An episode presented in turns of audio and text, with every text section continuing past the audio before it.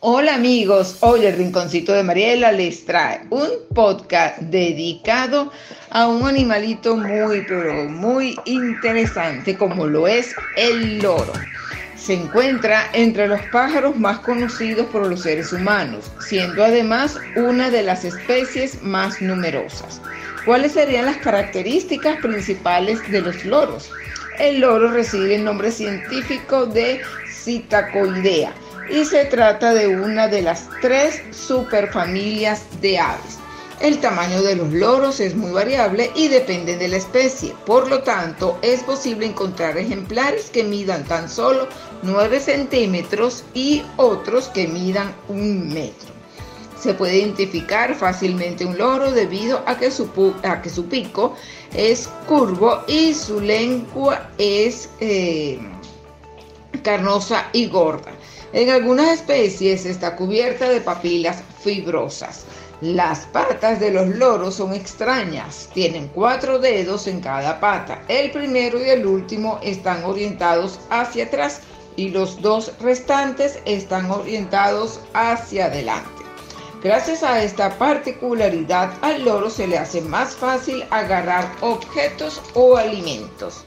El loro es un excelente volador y además puede sujetarse fácilmente a las ramas de los árboles y trepar por ellas.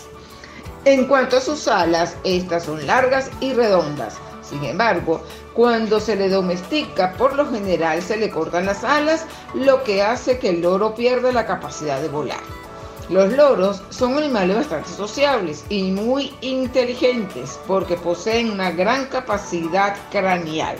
Algunas especies de loros tienen la habilidad de imitar gran diversidad de sonidos, lo que incluye a la voz humana.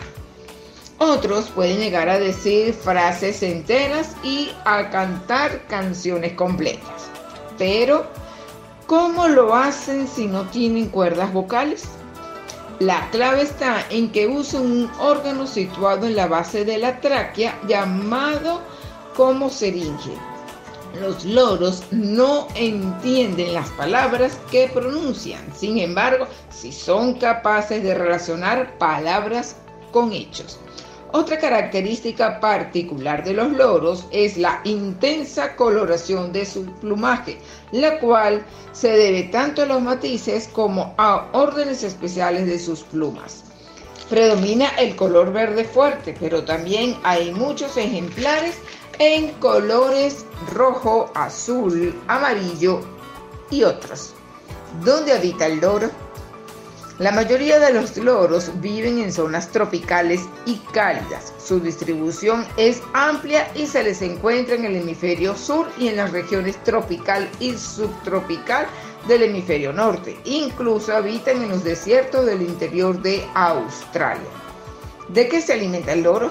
El loro se alimenta principalmente de semillas, raíces, tubérculos y frutas aunque su dieta también incluye hojas, insectos y algunas presas pequeñas.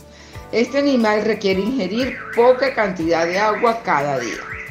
¿Cómo se reproduce el loro? El loro es una especie monógama, es decir, tiene una sola pareja a lo largo de su vida y solo buscará otra en caso de muerte.